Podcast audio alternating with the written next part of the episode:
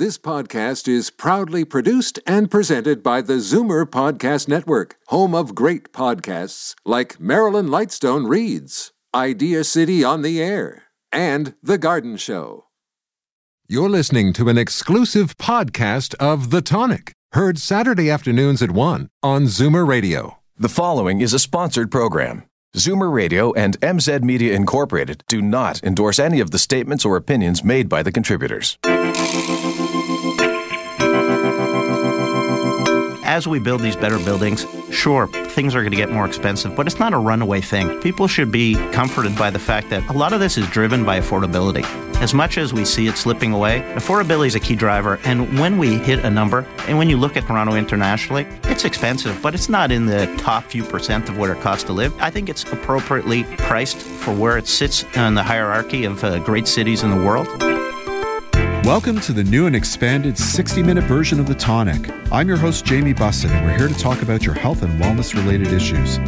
On today's show, we're going to discuss lessons learned in apartment development. Then we'll explore the natural treatment of depression. We're also going to find out about the top Middle Eastern recipes. And lastly, we're going to learn about the psychological impact of being a sex worker.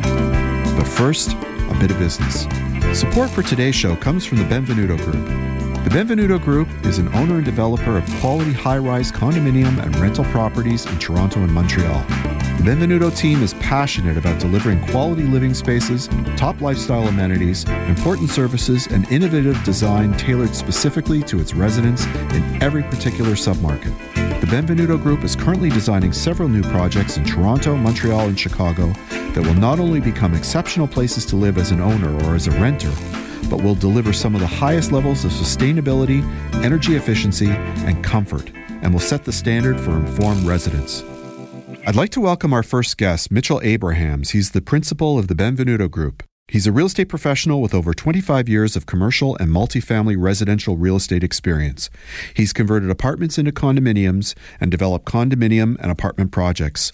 Welcome back to the show, sir. Nice to be here again. This show, we're going to discuss what it is you've learned in the process of building apartments in this city because like anything like any process like any project it's a learning experience as well as the actual task right? I'd say uh, what i've learned and what i continue to learn day after day as we uh, work our way through ongoing projects new projects and deal with changes uh, that are ever happening in this city yeah, and like any process, there's parts that run smoothly and then there's parts that don't.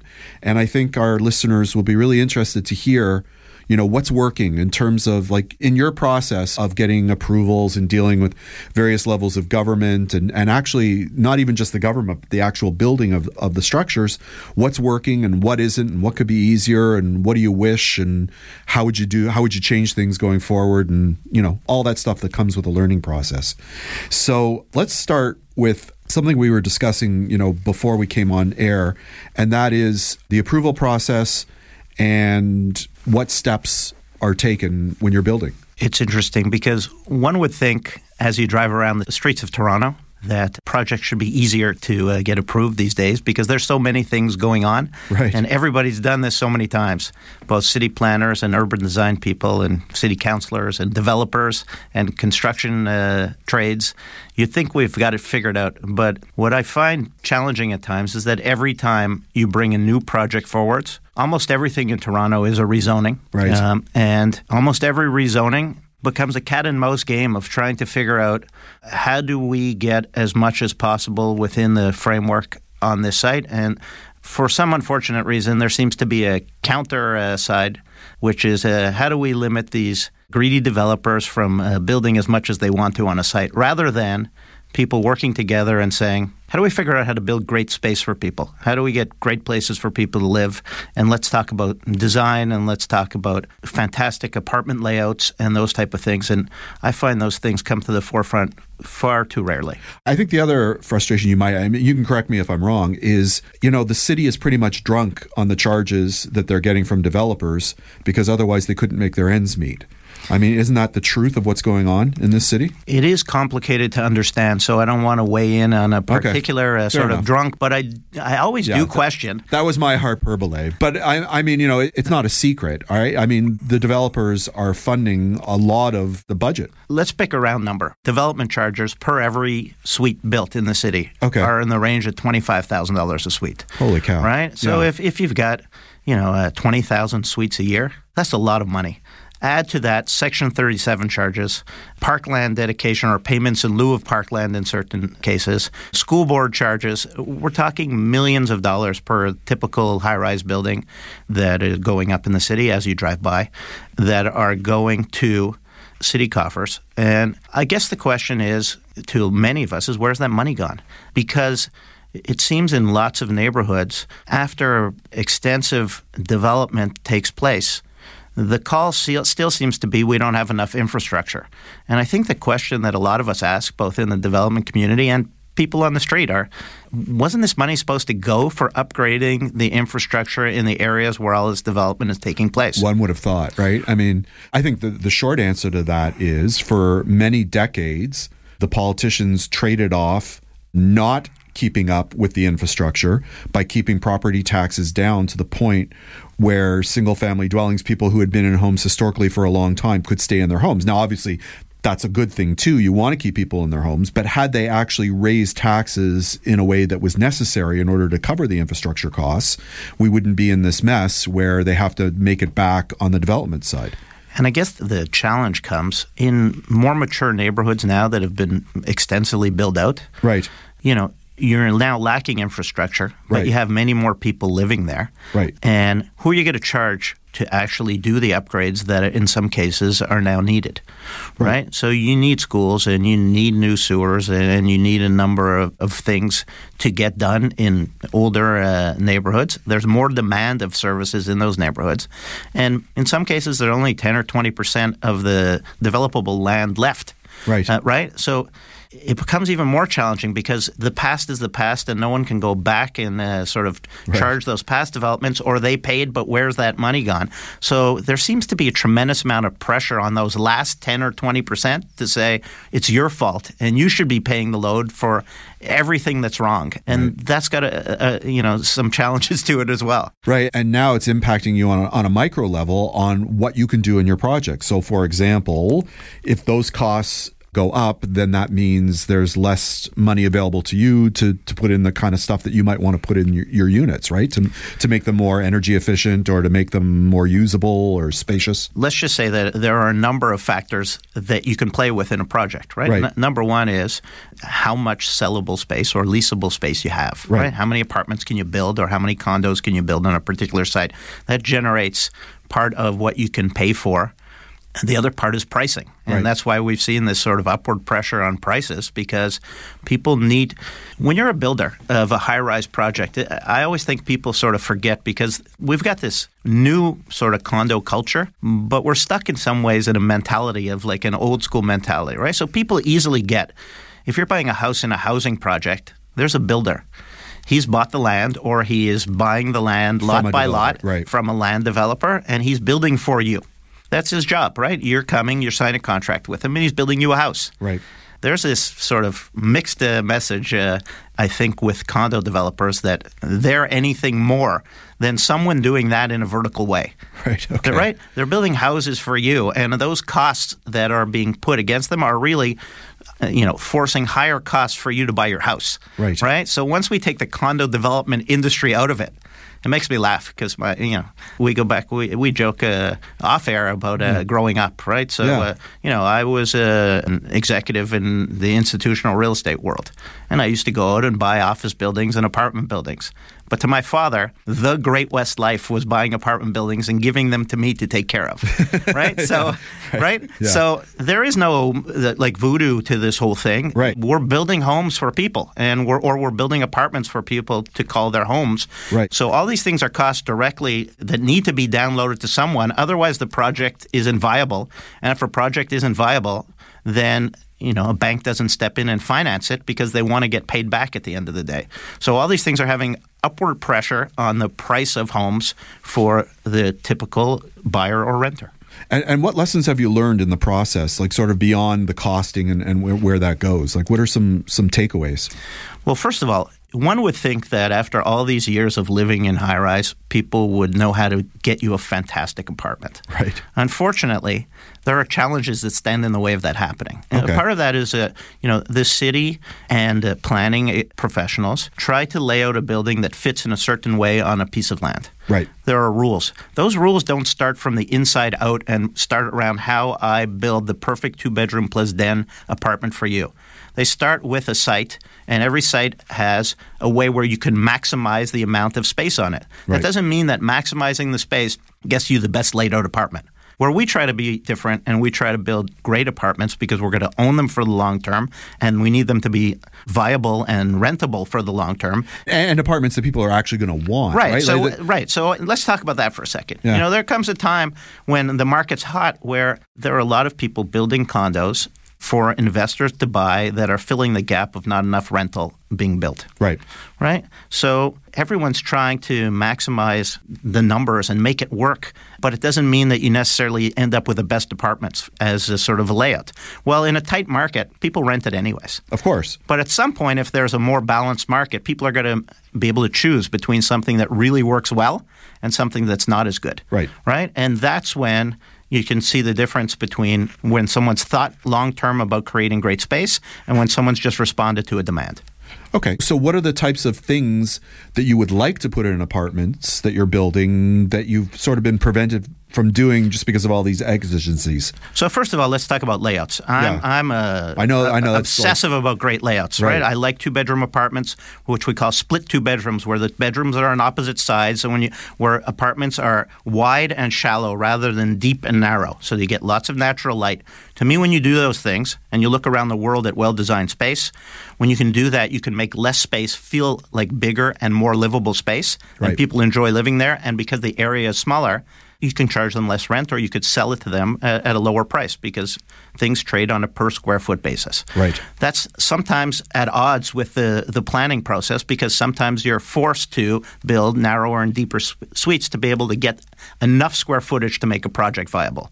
I try to look past that and design from the inside out to get great suites. Energy efficiency is another sort of area that's sort of a, you know, it's a little bit of a hocus pocus game. People say you really should build something that's super energy efficient. Right. Then you look into it and you say, well, first of all, a lot of green planning has to do with using renewable resources, Yes. and a lot of that falls onto electricity. Well, we've got a, an electricity regime in this project at the moment, which is very expensive. So when you run the You're, you're numbers, talking about provincially now, right? Correct. So when you run the numbers of what it costs to uh, heat and cool a unit using electricity as your source of, of uh, power, Right. it makes sense from environmental perspective, but the economics don't make sense. Right. And you always end up falling back on the fact that gas is uh, inexpensive and we're going to have to go back with a more traditional system. Now, you look at it and you say, okay, first of all, high-rise buildings you should know are energy efficient to start off with. Of course, because of the densities, Right. right. And then there are ways to make them far more energy efficient. Right. You build a, a skin and you use insulation to make the building tighter. And you move to more modern systems where you bring in fresh air from the outside rather than bring fresh air in from the roof through the hallways and pump it through. So you can get a really energy efficient building. But to get to the real sort of the green things that we read about in terms of passive house and uh, you know and, and some really high end net zero buildings in a high rise basis. Yep. Really hard to do in Ontario because of the price of electricity. And I, and I think that's a challenge that over time is going to have to get addressed one way or the other. You know, when the Green Movement started, I was just starting the magazine, and originally the context of my magazine was both health and wellness and fitness and all the rest of it, but there was a green element too.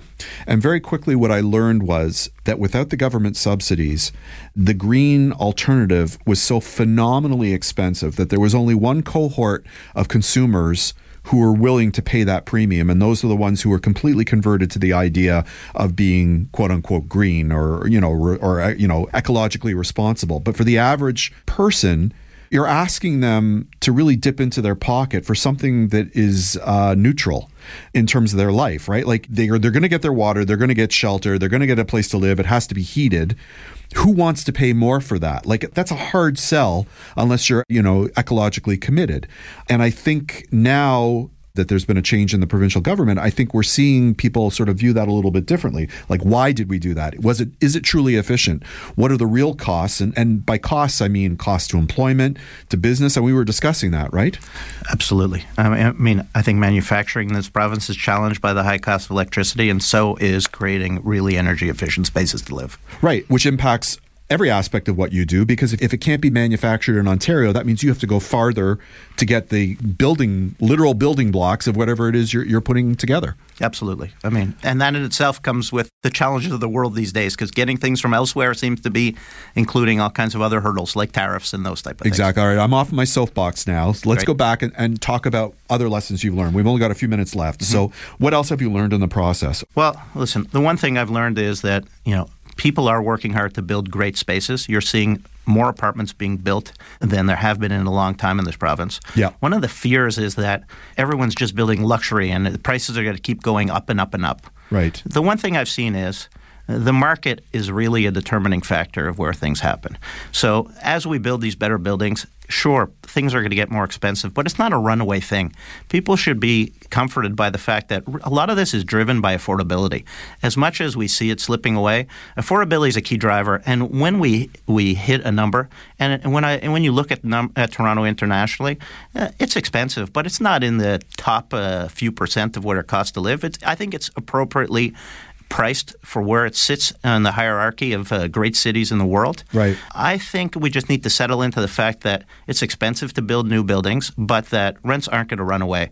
Over time, people are going to realize that this is the what people can afford to pay, and everything will adjust for that. I think the cost of construction will adjust for it because get, people get greedy on that side. Yep. I think the charges the city can charge will will get tempered over time because people realize that that's an impact, and the rents that people are prepared to settle for will be commensurate with the fact that these are great quality investments that people want to invest in that are stable for the long term. So I would think that we're going to start seeing more and more good buildings and that though they're going to be more expensive than 40 year old apartment buildings, I don't expect rents to run away like some people talk about. Fantastic. Well, when we have you back next month, I'd like to sort of set up a roundtable and let's get the government's perspective. And maybe we'll bring in somebody from council or somebody running for council and get their perspective on how they would fix things in the city. Happy to do it. Fantastic. We've got to take a short break, but when we return, we're going to learn all about the natural treatment of depression on the tonic. I'd like to give a shout out to our new sponsor, Omega Alpha. This company is 100% Canadian owned. Their team consists of allopathic and naturopathic doctors, nutritionists, researchers, and other scientific professionals, all led by their CEO, Dr. Gordon Chang. Formulations are created on their 40,000 square foot facility located in Toronto. Omega Alpha uses only the highest quality ingredients to manufacture the most efficacious yet price friendly nutraceuticals. For more information about Omega Alpha, visit OmegaAlphaInc.com. I'd like to give a shout out to our sponsor, Purica. Purica wants you to turn its protein into your power. A blend of the finest vegan protein and the antioxidant powerhouse that is the pure chaga mushrooms. Purica Power features ingredients and enzymes designed to optimize digestion and absorption. Unlike many protein powders, Purica Power tastes great with water and mixes easily. It's available in chocolate, vanilla, and natural unflavored. From the Purica family to yours, Purica Power is a new way to make the most of every day. It's all part of the Purica commitment to making a positive difference in the lifestyle of its customers. Ask your favorite health food store for Purica Power vegan protein or visit purica.com. Purica, nature, science, you. You're listening to The Tonic on Zoomer Radio. Welcome back. My next guest, Ted Snider, together with his wife Linda Woolven, are the co authors of Healthy Herbs, the Family Naturopathic Encyclopedia, and also Sex and Fertility Natural Solutions. They're also the co authors of the blog, the naturopathnewsletter.com, where you can reach out to them if you have any questions. Welcome to the Tonic, Ted Snider. Hi, Jamie. Thanks for having me. We're going to discuss the top 10 herbs and supplements to naturally treat depression today, right? Yeah. So let's play a little bit of a game today, all right? Okay. Where I'm going to shout out, I'm not going to shout because I don't want to bust people's ears, but I'm going to mention an herb or a supplement.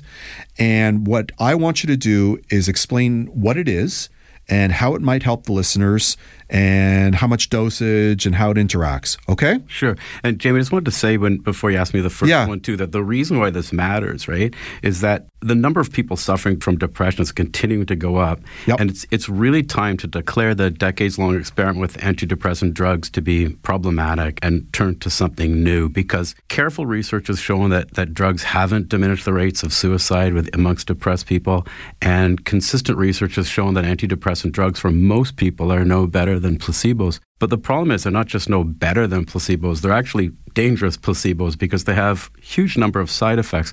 You know, a lot of people know that antidepressants cause sexual dysfunction and weight gain, but it's not often enough talked about that they're also associated with the same kind of gastrointestinal bleeding. They can cause liver toxicity, eye conditions, even osteoporosis, possibly diabetes and, and thoughts of suicide. So this is a serious thing. And then you've got this whole bunch of herbs and nutrients that consistently get studied head to head with these drugs, work just as well Right. without these side effects. So this is really important for people to know that that there are these really safe, natural, well studied alternatives. The reason that I brought you on the show today is because I know that you know your heart and mind is, is is tied to the research of these natural products, and I thought it would be helpful, you know, for the listeners to understand, you know, what the options are. Okay. But you know, I would stress, and I I know where you're coming from. I would say anybody who has a doctor who has medical care should obviously consult with whatever medical practitioner or health practitioner they have before Right. they try any of this. Make sure that there's nothing that they aren't taking already that doesn't contraindicate. Right. Depression's a serious thing and, Of and course. you shouldn't treat it on your own. So I know there's one that you wanted to start with, which I actually grow in my garden. Yeah, it's all over the place. People just don't recognize it. Exactly. Lovely little white flowers, and that's St. John's wort. Yeah, they're the ones with the, the yellow flowers. The Right, right. the Sorry, sorry, yellow. Yeah. Yeah. yeah, So St. John's wort's a great example we are just talking about because this is the king of antidepressants, right? So we talked about herbs that have been studied against drugs. St. John's wort has been studied against SSRIs, the leading class of antidepressant drugs, over and over and over again, and consistently, consistently either equals those drugs or beats them with a way better safety profile. Just recently, like end of 2017, a meta-analysis, that's when you put together a whole bunch of studies, it put together 27 studies that compared St. John's wort to SSRIs like Prozac.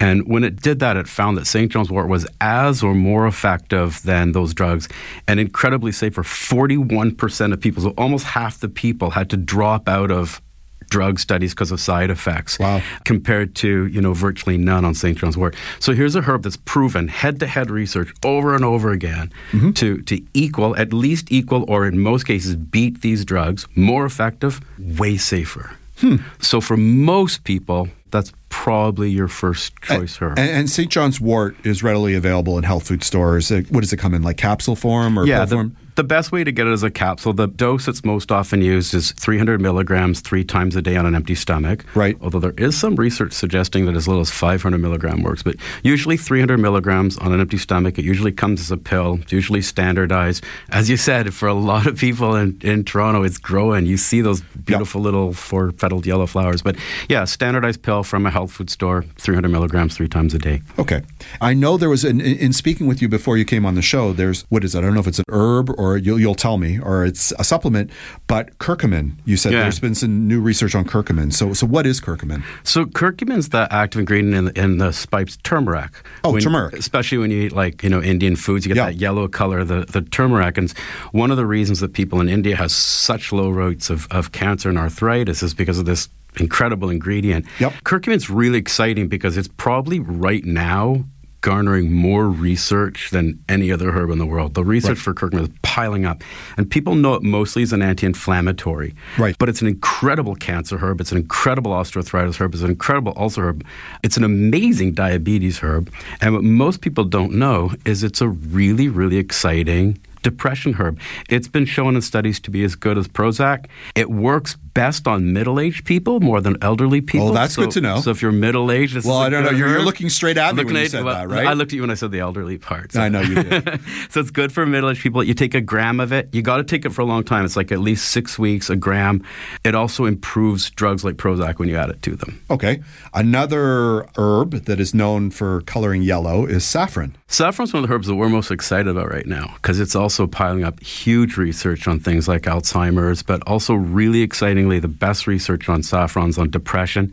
So saffron's that Persian herb. It's really expensive because Yep. it's just three little stigmas. Threads from the daffodil. Although research is starting to suggest that the petals might work just as well, and that will really drop the price of, of saffron. Saffron's really exciting. It's exciting for three reasons. One, it's been shown to be as or more effective than, than drugs like Prozac in research. It's also one of those rare herbs that can help both depression and anxiety. So if you're hmm. someone that suffers from depression and anxiety, saffron's a great choice. It's also cool because it's been proven in research to help depression, anxiety in teenagers, not just adults. That's a tricky business in depression because Yep. antidepressants like Paxil have been shown to not be effective on teenagers and to increase thoughts of suicide. So finding a safe treatment for teenagers is powerful. Okay. Now, one that you you mentioned to me, and I didn't even know what it was, so I'd like to know what it is. Is five HTP? 5-HTP is short for 5-hydroxytryptophan. It's an amazing nutrient because it's almost like it's designed for the human brain and depression.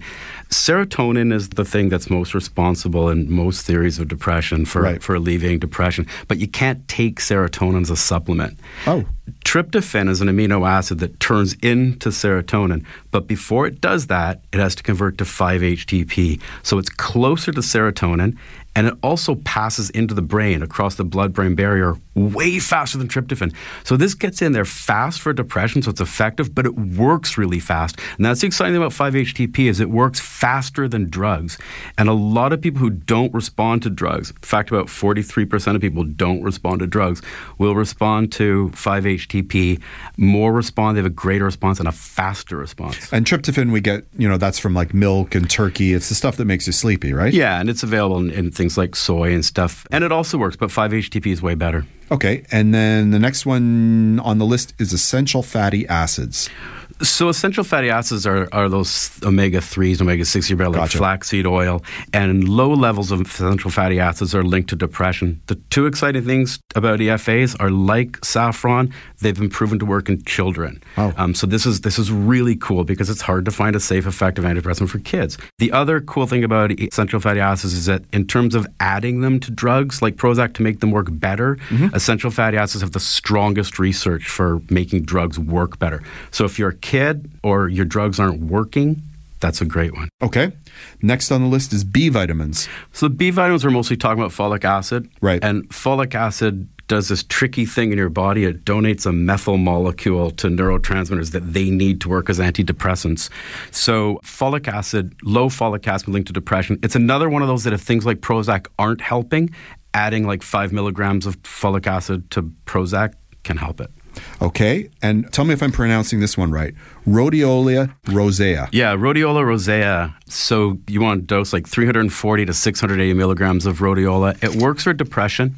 It doesn't work as well as some of the others. It's not as powerful as an antidepressant drug, but it's way safer. So the safety profile is good. Rhodiola is a good one to take if you're feeling stressed, if your energy's low, fatigue and depression sort of mixed. Rhodiola is a good herb. Okay.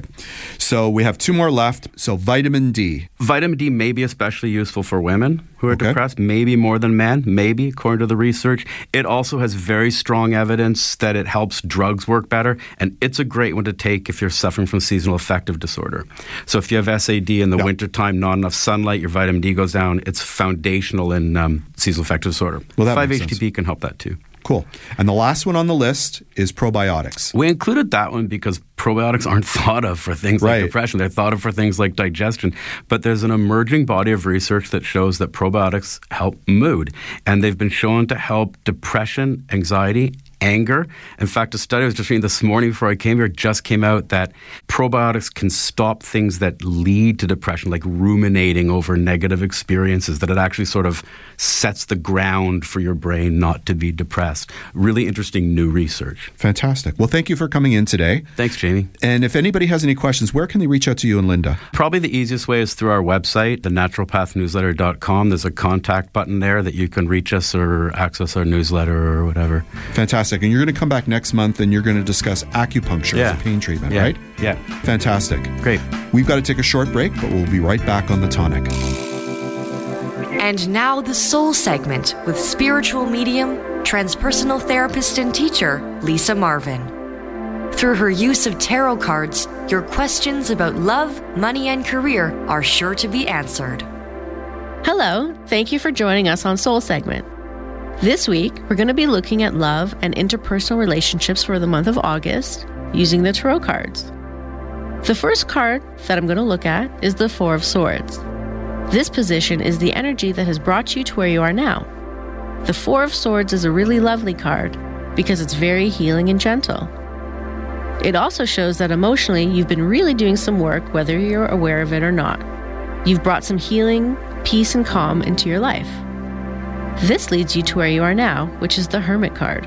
The Hermit is all about going inside of yourself to find the answers and then shining your answers out into the world for others to see and maybe even to learn from. The Hermit card is helpful because it allows you some quiet time to really find out some of the answers that you've been searching for that you might not have been able to answer in the past. The final card and what's going to bring you into the future is the Six of Wands. The Six of Wands is about creating your own victories. This is the perfect time when you figure out what it is you're looking for to take action and carve what it is that you expect from others and what others should expect from you.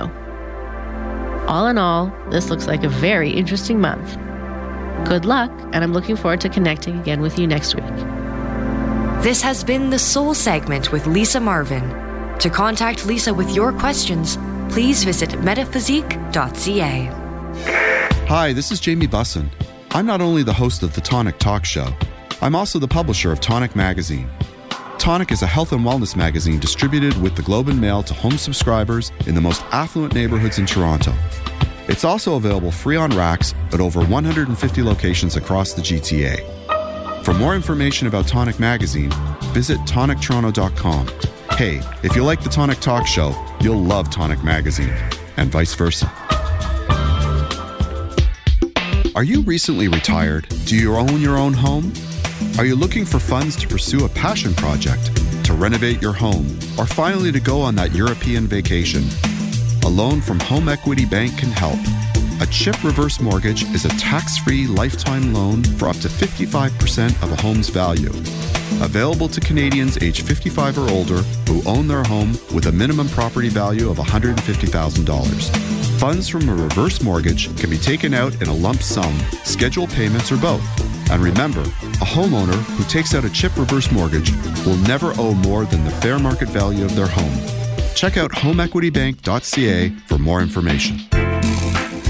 This is The Tonic on Zoomer Radio. Welcome back. In addition to being a lawyer and a mother of three teenagers, my next guest is also the most popular columnist in Tonic Magazine, our cookbook reviewer, and my wife, Naomi. Hi, honey. Hi. So you've always got your finger on new cooking trends, and I know today we're, we're veering off into another part of the world for what is a very hot trend. What is it? What are we discussing today? Today we're going to tackle the Middle East. Where everybody else has failed, we're going to come in and succeed and tackle the Middle East. Yeah. All right. So that being said, where do you want to start? So let's start big. I came across a cookbook recently called Feast Food of the Islamic World. This is big. The author is, her name is Anissa Helou, and she lives in London. She's originally from Lebanon, and she's a cookbook writer. So this is her ninth cookbook. She knows what she's talking about. She decided that she wanted to do a sort of an encyclopedic cookbook to tackle the broad, different cuisines of Muslims, wherever they may be. Right, and there and there's Muslims all over the world. Right. So this cookbook covers, you know, North Africa, Middle East, South, Central Asia, Zanzibar, Somalia, Malaysia, Indonesia. So it's quite broad. It's not in the Middle East in the way that, you know, people may assume. Okay. And it's interesting because there are even different recipes, you know, different takes on the same recipe, the way, you know, one country may treat rice pudding versus another country. And so it's interesting because there's a lot of good stories and a lot of history in there when you read the cookbook. So it's big. It's 300 recipes, 500 pages. It goes way back, you know, starts at the beginning, you know, back to 650, you know, we're, we're talking about old recipes. And she's not trying to modernize them. They are doable, but they're not, you know, a modern spin on a traditional recipe. They're just traditional recipes. You know, we have a couple of these sort of encyclopedic cookbooks in the house, and When I try and do a recipe, and I don't usually cook by recipes, but I find those books unwieldy. Like, is, is this for everyone? What's the purpose in doing an encyclopedic cookbook? It depends what you like. So if you're just trying to figure out what to make for dinner, it's not really a cookbook for you. But if you have an idea, you want to try something new, or let's say you want to try rice pudding and you're looking for a few recipes and you like those flavors, you could look it up and see, hmm, this one looks good to me or that one looks good to me. And so for people who like choice and like to read the history and the context, great. If you're overwhelmed by choice, it's not good for you. Right. So this isn't necessarily for picking a dish for Thursday dinner. This is more of a treatise, you know, talking about the history and, and, synthesis of the food. Yes, and I think that's what she intended to do. You know, she thought that that was a gap. The author she thought that this was missing, and she actually traveled to all these different regions of the world to learn about their food before writing the cookbook. So it wasn't just something she did on a, on a lark. It was important to her. Okay. Anything else you want to tell us about the book? Well, so it was interesting. I mean, I you know, the flavors are what you might think from the Middle East. There's, for example, date ice cream. There's a Ramadan bread, which is from Lebanon, which is a brioche like bread filled with seeds, which looked very good to me. I learned about kebabs that are apparently from Turkey or the Ottoman Empire, and they disseminated kebabs all over wherever they ruled. And so it's not that other people didn't have grilled meat, but that particular type of grilled meat and the name kebab is Turkish. So those are the kinds of things that I learned. But the recipe for kebabs is pretty simple. It's just got tomato paste, garlic, and spices. So, the history is interesting, but the recipes are pretty straightforward and doable. So the next book that you looked at is not encyclopedic. It's more focused, right? Yes, so it's really the opposite. It's called Palestinian Table by a woman named Reem Kassis. And so she wanted to focus in on her family's cuisine. She's somebody interesting history. So she grew up in Jerusalem. She has a Muslim mother and a Christian father. She lived in the States and then to London. She went to Wharton School of Business and London School of Economics. So this wasn't, you know, her thing. But she decided that she wanted to write a cookbook and share the food of her family. So three generations, you know, the cooking of her grandmother, mother, and herself. And so it's really focused on the cuisine of, of that region. So, what, what, what did you learn from the Palestinian cookbook? So, again, the flavors are what you might think of from that region, but I learned a lot. She was talking about how dishes are sort of family style. There are certain dishes that are you know, tend to be fundamental and certain flavors. So she gives, for example, a, a nine spice mix, which is allspice, cinnamon, coriander, pepper, cardamom, those kinds of spices. And that nine spice mix goes in a lot of the dishes and gives it that authentic flavor. She talked about the importance of bread and rice at the meals and how they use it. And there are certain dishes that, you know, this, this sounded interesting. Like I learned that they have tahini and grape molasses spread, which is the PB&J of the Palestinian region. Apparently, that's what kids eat. And that they really like to stuff things. So pastries are stuffed, or you know, vine leaves are stuffed. They like putting things in other things, and so a lot of the dishes are like that. Stews, sauces, but they're not heavy. They're not fried and heavy. They're light. There's lots of vegetables, but a lot of saucy things too. So it was interesting. I learned things. Was it a modernized cookbook? Was it the type of thing where you could pick dishes to make every day? Or was it more like if you wanted to put together a Palestinian meal, this is the way it would be? You could do it either way. What she says is if you're having 20 people over, you can make a whole selection of dishes, or you can just choose a few for dinner. And some of them require long cooking time and others not. It's really arranged, you know, from breakfast, lunch, dinner, big dishes, small dishes, whatever you like. But the flavors are just very Middle Eastern. All right. So the next book that you're looking at is The Other Side of the Proverbial and perhaps literal wall. This is an Israeli cookbook, is that right? Yeah, so this is a new one that I came across called Shaya. Called An Odyssey of Food by Alon Shaya, who is Israeli. And he has this interesting path. So he's born in Israel, moved to Philadelphia, then lived in New Orleans, worked in a restaurant there, moved to Italy, learned how to cook Italian food, then back to New Orleans where he was cooking Italian food. Then he turned that into an Israeli restaurant.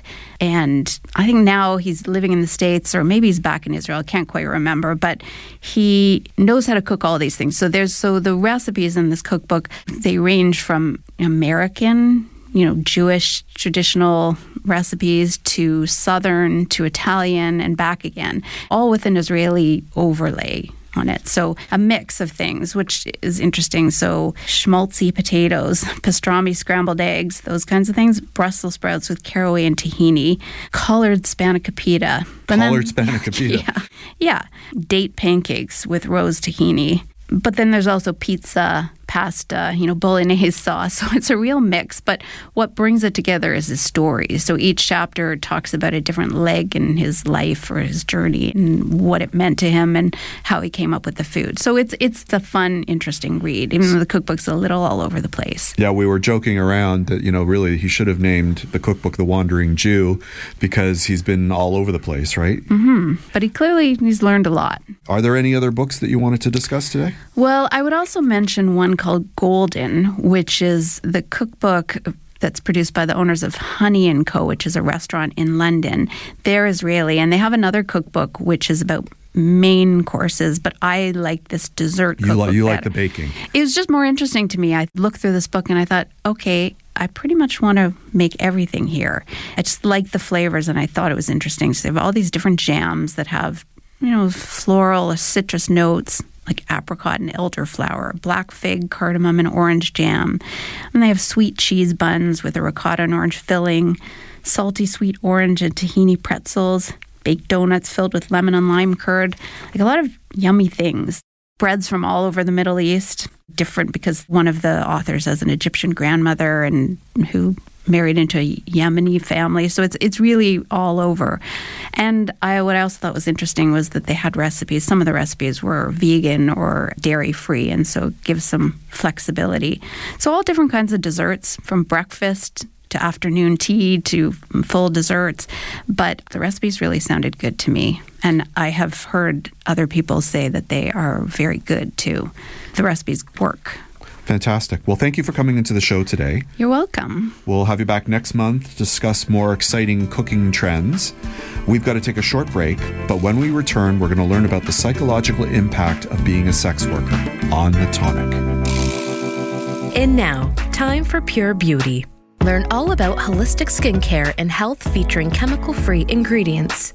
Here's naturopathic doctor and co founder of Pure and Simple Beauty and Wellness Centers, Dr. Kristen Ma.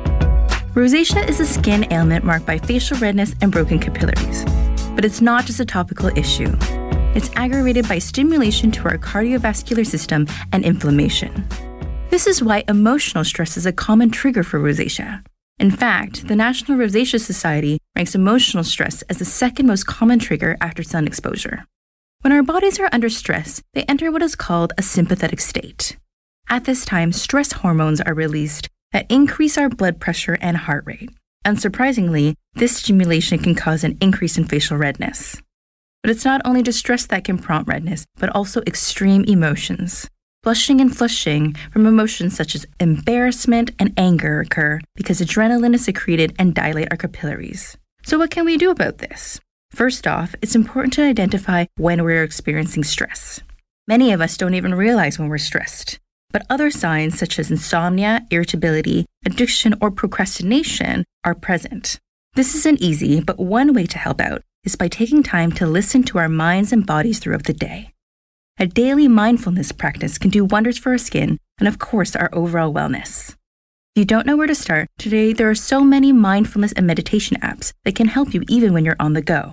You may also find breathing particularly helpful. One breathing exercise that may aid rosacea sufferers is called Shitali. This is considered a cooling pranayam set to temper aggravated emotions and irritability. To do this, get into a sitting position. Roll your tongue, making a tube out of it, curling it up the sides. This acts like a straw from which you will breathe through. Inhale through the mouth, sucking through the straw, then exhale through the nose. You can almost feel the cold breath entering your body and excess heat being released out. Breathing for your skin may sound funny, but a holistic approach to beauty helps address root causes and, as an added bonus, supports your overall wellness journey. This has been Pure Beauty with Dr. Kristen Ma. Learn more and ask questions about holistic beauty and their wellness centers through their Facebook page at pureandsimple.ca. This segment should not take the place of medical advice. Always talk to your healthcare provider about personal health concerns. The Tonic is brought to you by Purely Natural. Their Liquid Greens chlorophyll is the only line of soluble, grit free, and great tasting greens on the market. Liquid greens can easily be mixed with your favorite drink to provide a sustained natural boost of energy to help you get through your day. There's unflavored, which is great with orange juice. The mint flavor is cool and refreshing. Dark chocolate has all the health benefits of a salad, but with a great chocolate taste. And for that extra detox boost, try activated charcoal and mint. Enjoy the energy, enjoy the detox, enjoy the great taste. Purely natural liquid greens. I'd like to give a shout out to our sponsor, Purica. Purica wants you to turn its protein into your power. A blend of the finest vegan protein and the antioxidant powerhouse that is the pure chaga mushrooms.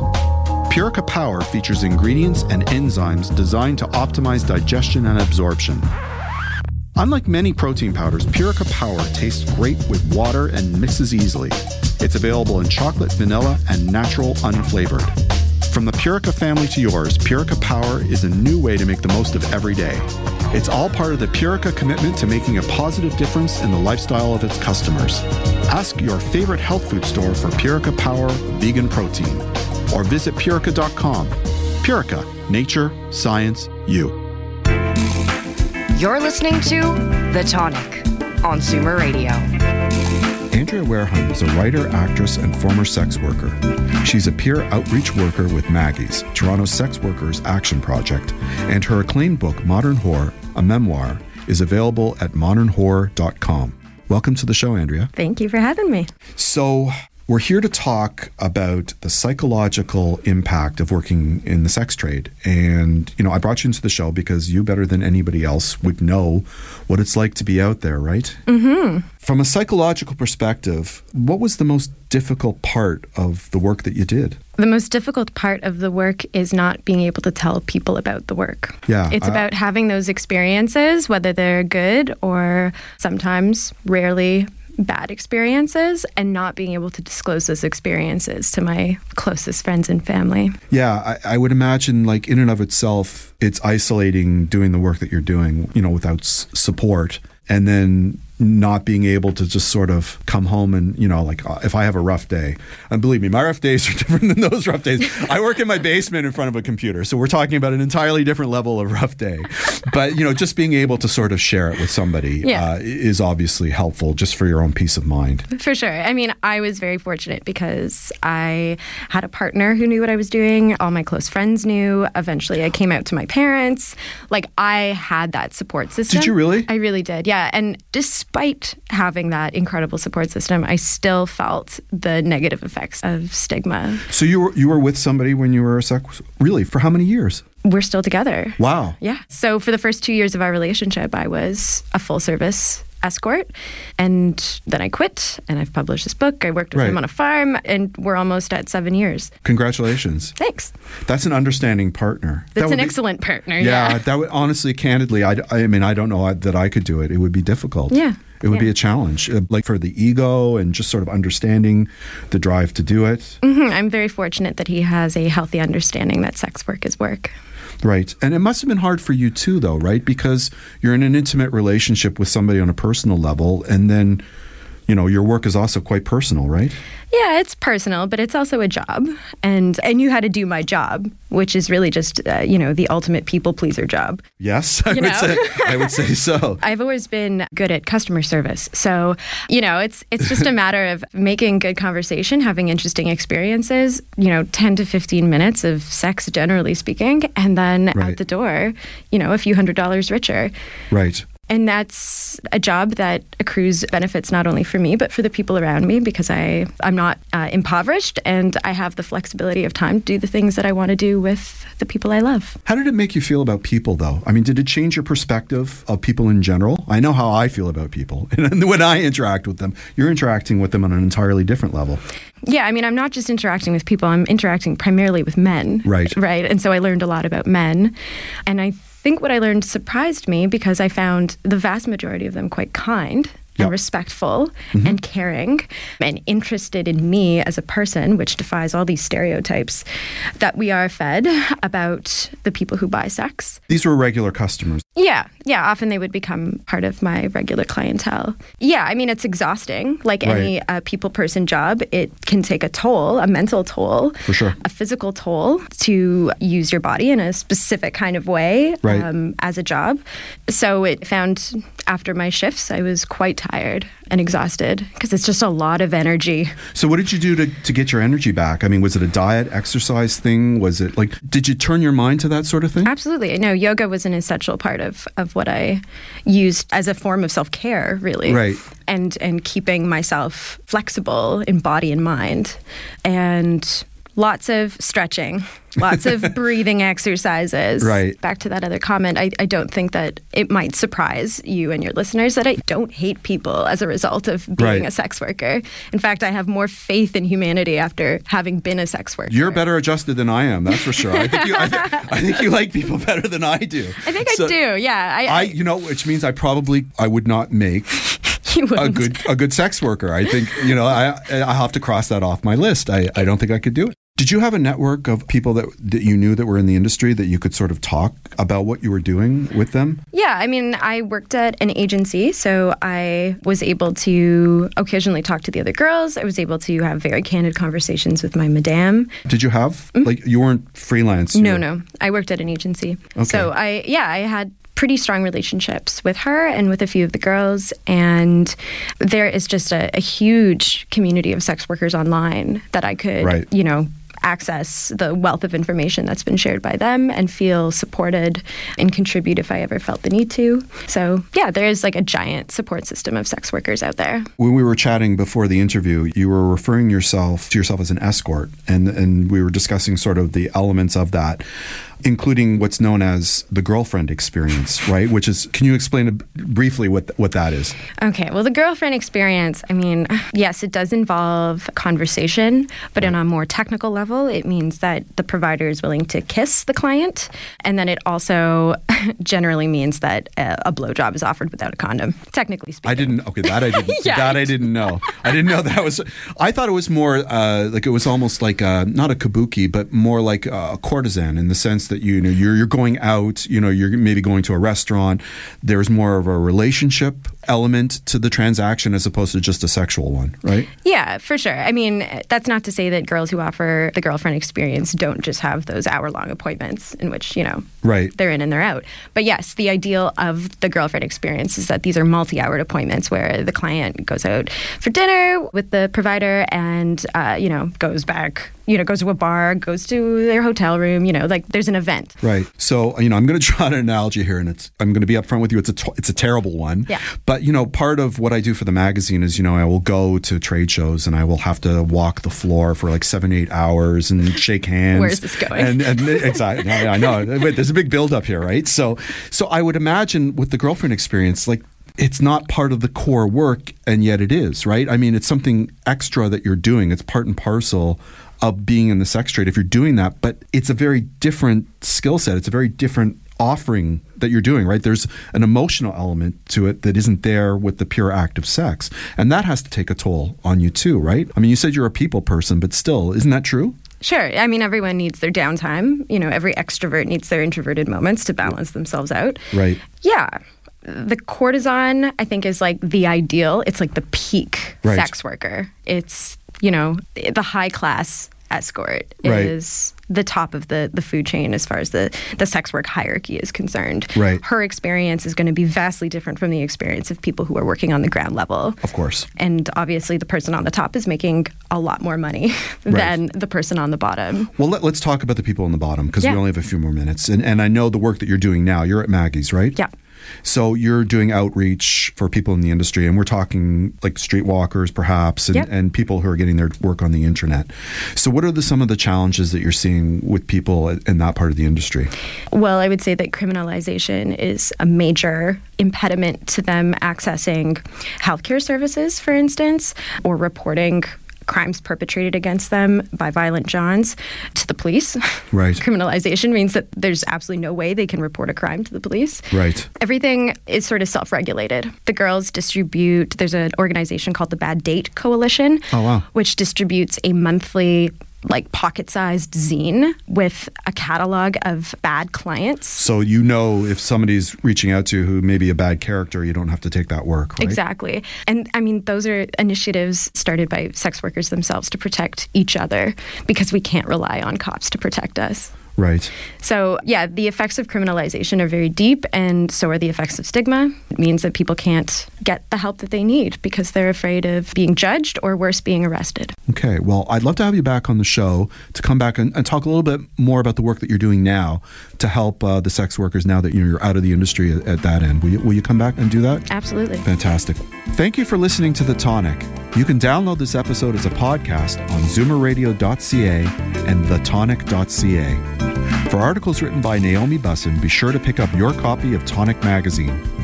Tonic is available free on racks at over 200 locations across the GTA and delivered with the Globe and Mail to home subscribers in 11 choice neighborhoods in Toronto.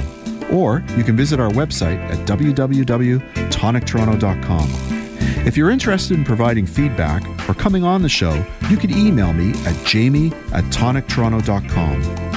Please join us next week on The Tonic when we'll bust myths about bone and joint health. We'll discuss how mindfulness can help your sex life, the top tips for losing weight around your middle, and blood maintenance and conservation. Until then, this is Jamie Bussin wishing you a healthy and happy week. Please consult a healthcare professional before starting any diet, exercise, supplementation, or medication program. This has been a paid announcement. This podcast is proudly produced and presented by the Zoomer Podcast Network, home of great podcasts like Marilyn Lightstone Reads, Idea City on the Air, and The Garden Show.